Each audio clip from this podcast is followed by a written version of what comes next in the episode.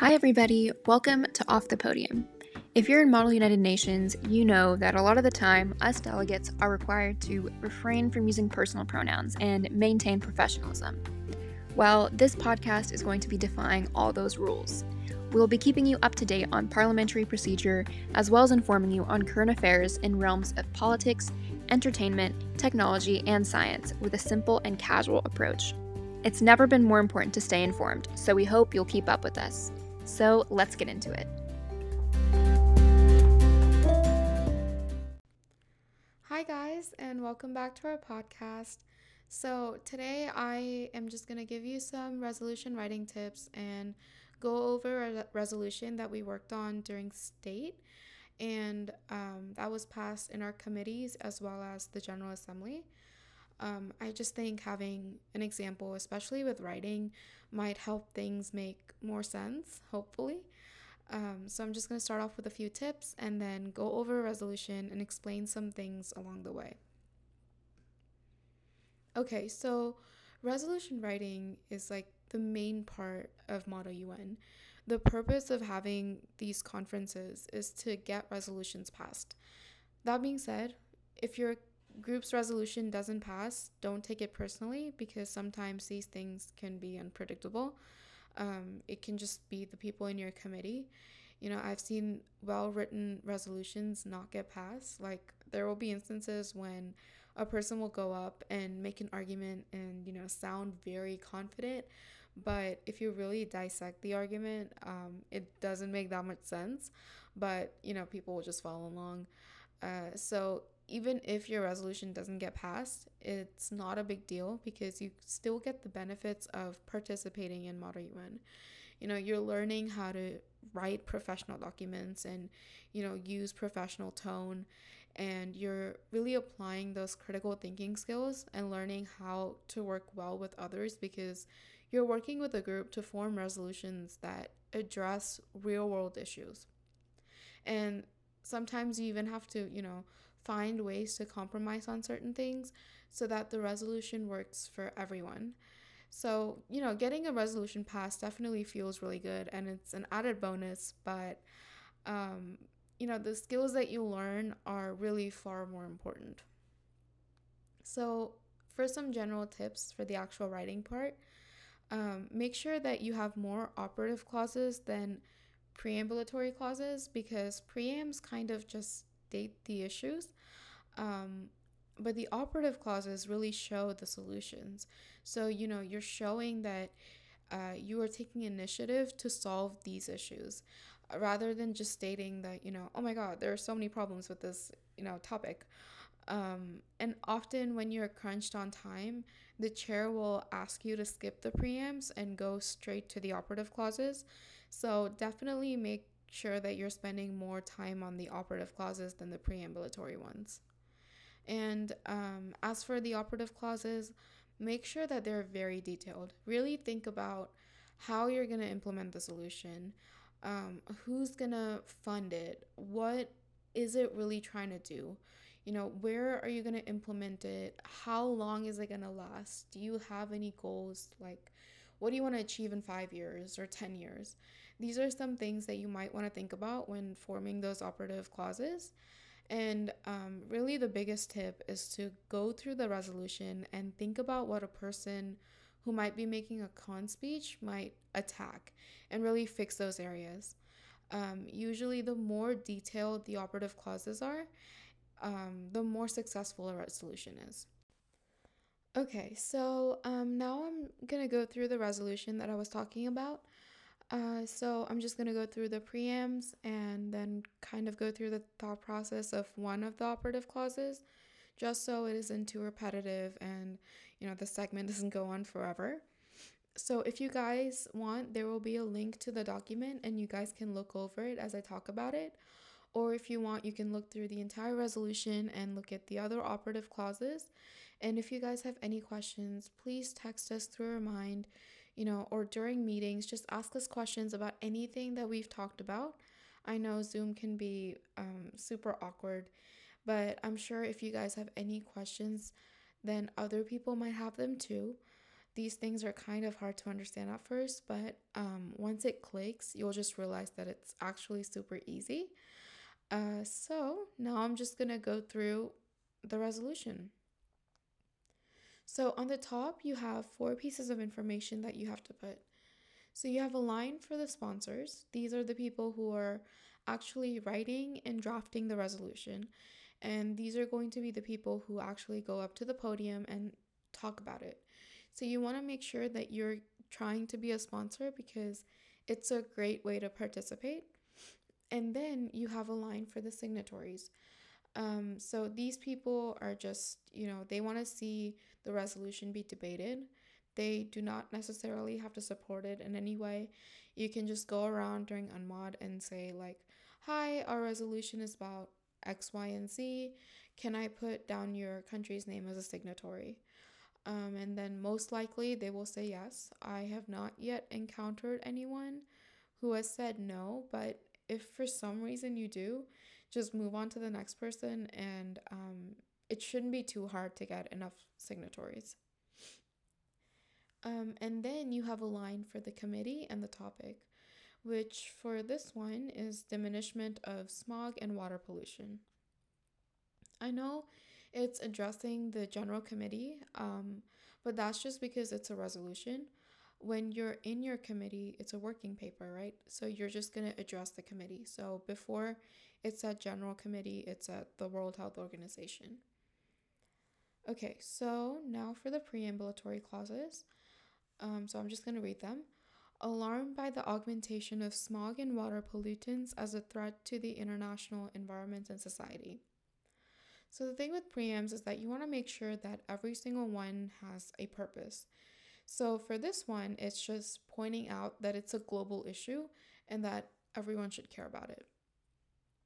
And then it says, regretting the 3 million deaths every year as a result of exposure to outdoor air pollution and 1.4 million annual child deaths from diarrhea. So you want to make sure that you know you have relevant statistics um, that invoke some kind of an emotional response from the audience because they are the ones voting on this resolution, so you want them to care about the issue. And then it says fully aware, uh, reduce water and air pollution will improve productivity and decrease the cost of healthcare. Now, this one is just, you know, addressing that how addressing this issue is going to have prod, uh, positive impacts so they should really care about this resolution because it, you know, it's giving solutions to this issue. And then it says, um, recognizing and respecting the validity of religious and cultural beliefs and concepts in all um, member nations. This is an important one um, because throughout the resolution, you really want to show that you're thinking about what each country is capable of doing and that you care about their sovereignty. The thing with the UN is that they can't force anyone to do anything.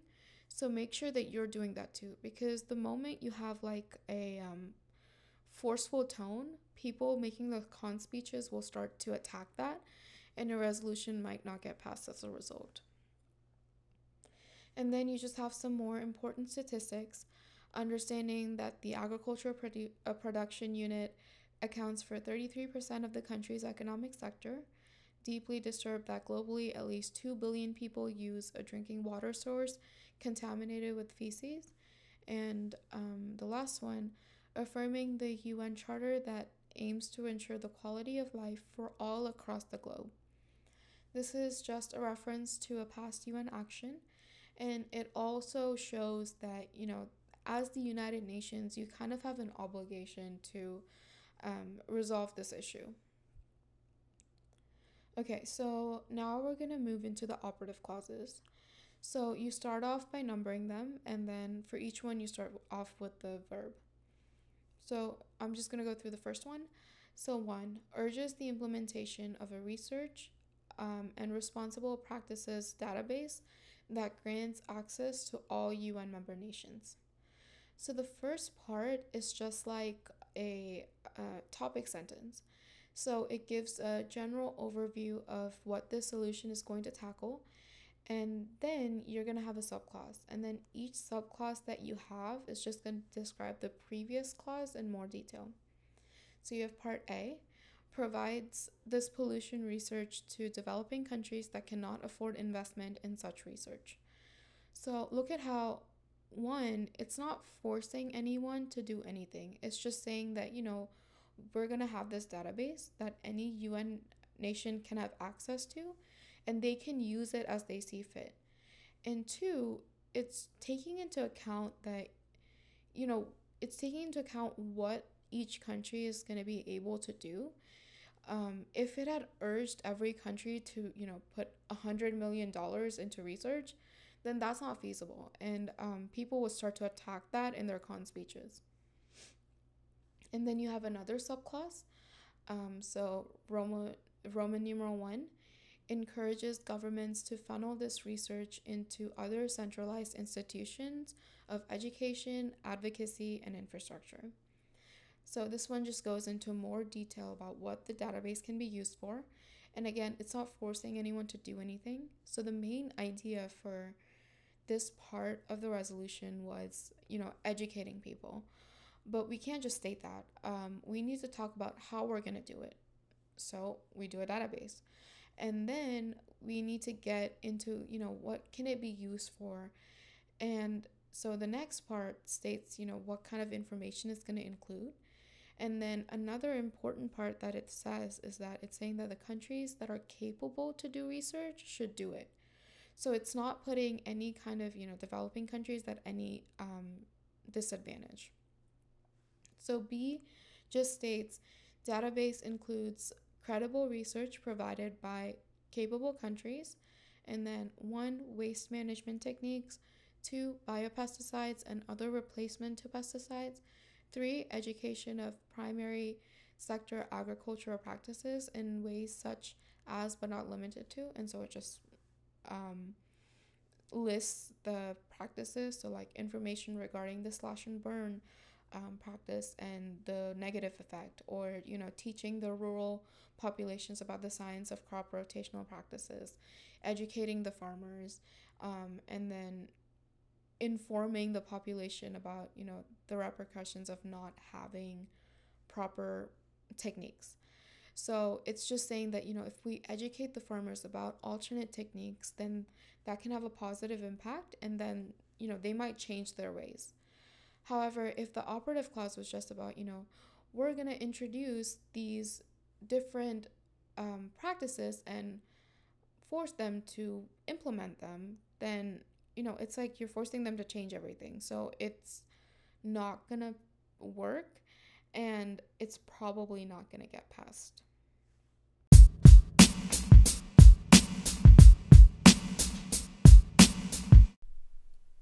Thank you, Sneha, for those amazing tips.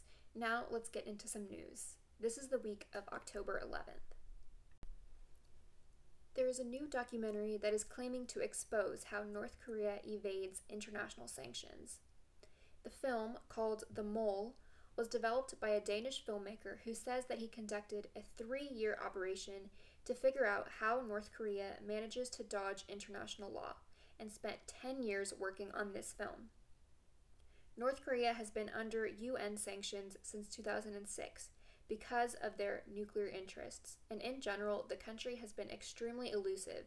So to see North Korean officials on film is definitely unprecedented. A key aspect that stood out to political officials was North Korea's involvement with international embassies. The main premise of the film was to get undercover characters to convince North Korean officials to sign fake arms deals to see the inner workings of their agreements. The main character slowly works his way up, eventually building an established relationship with North Korean government officials. The founder and president of the Korean Friendship Organization, or KFA, is Alejandro Khan de Banos and is known as the gatekeeper of North Korea. While the creator of the film claims the film to just be funny, grotesque, and at times barely credible, former coordinator of the UN panel of experts on North Korea says the film is actually highly credible and that many elements of the film do correspond to what we know about the regime. So maybe it is worth it to give this film a chance.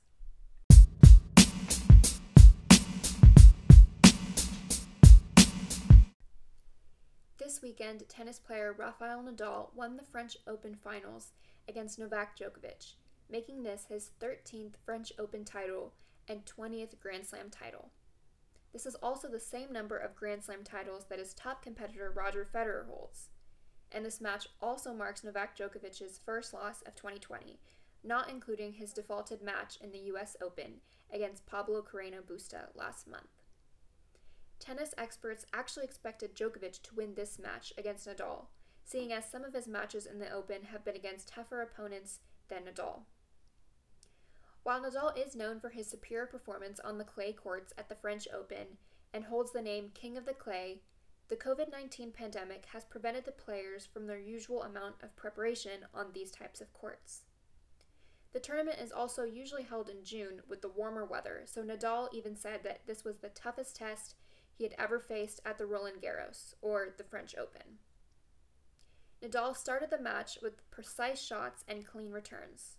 On the rare occasions that Nadal made mistakes, even Djokovic seemed to be surprised, and he addressed Nadal after the match, saying, Today you showed why you are the king of the clay, and I experienced it with my own eyes.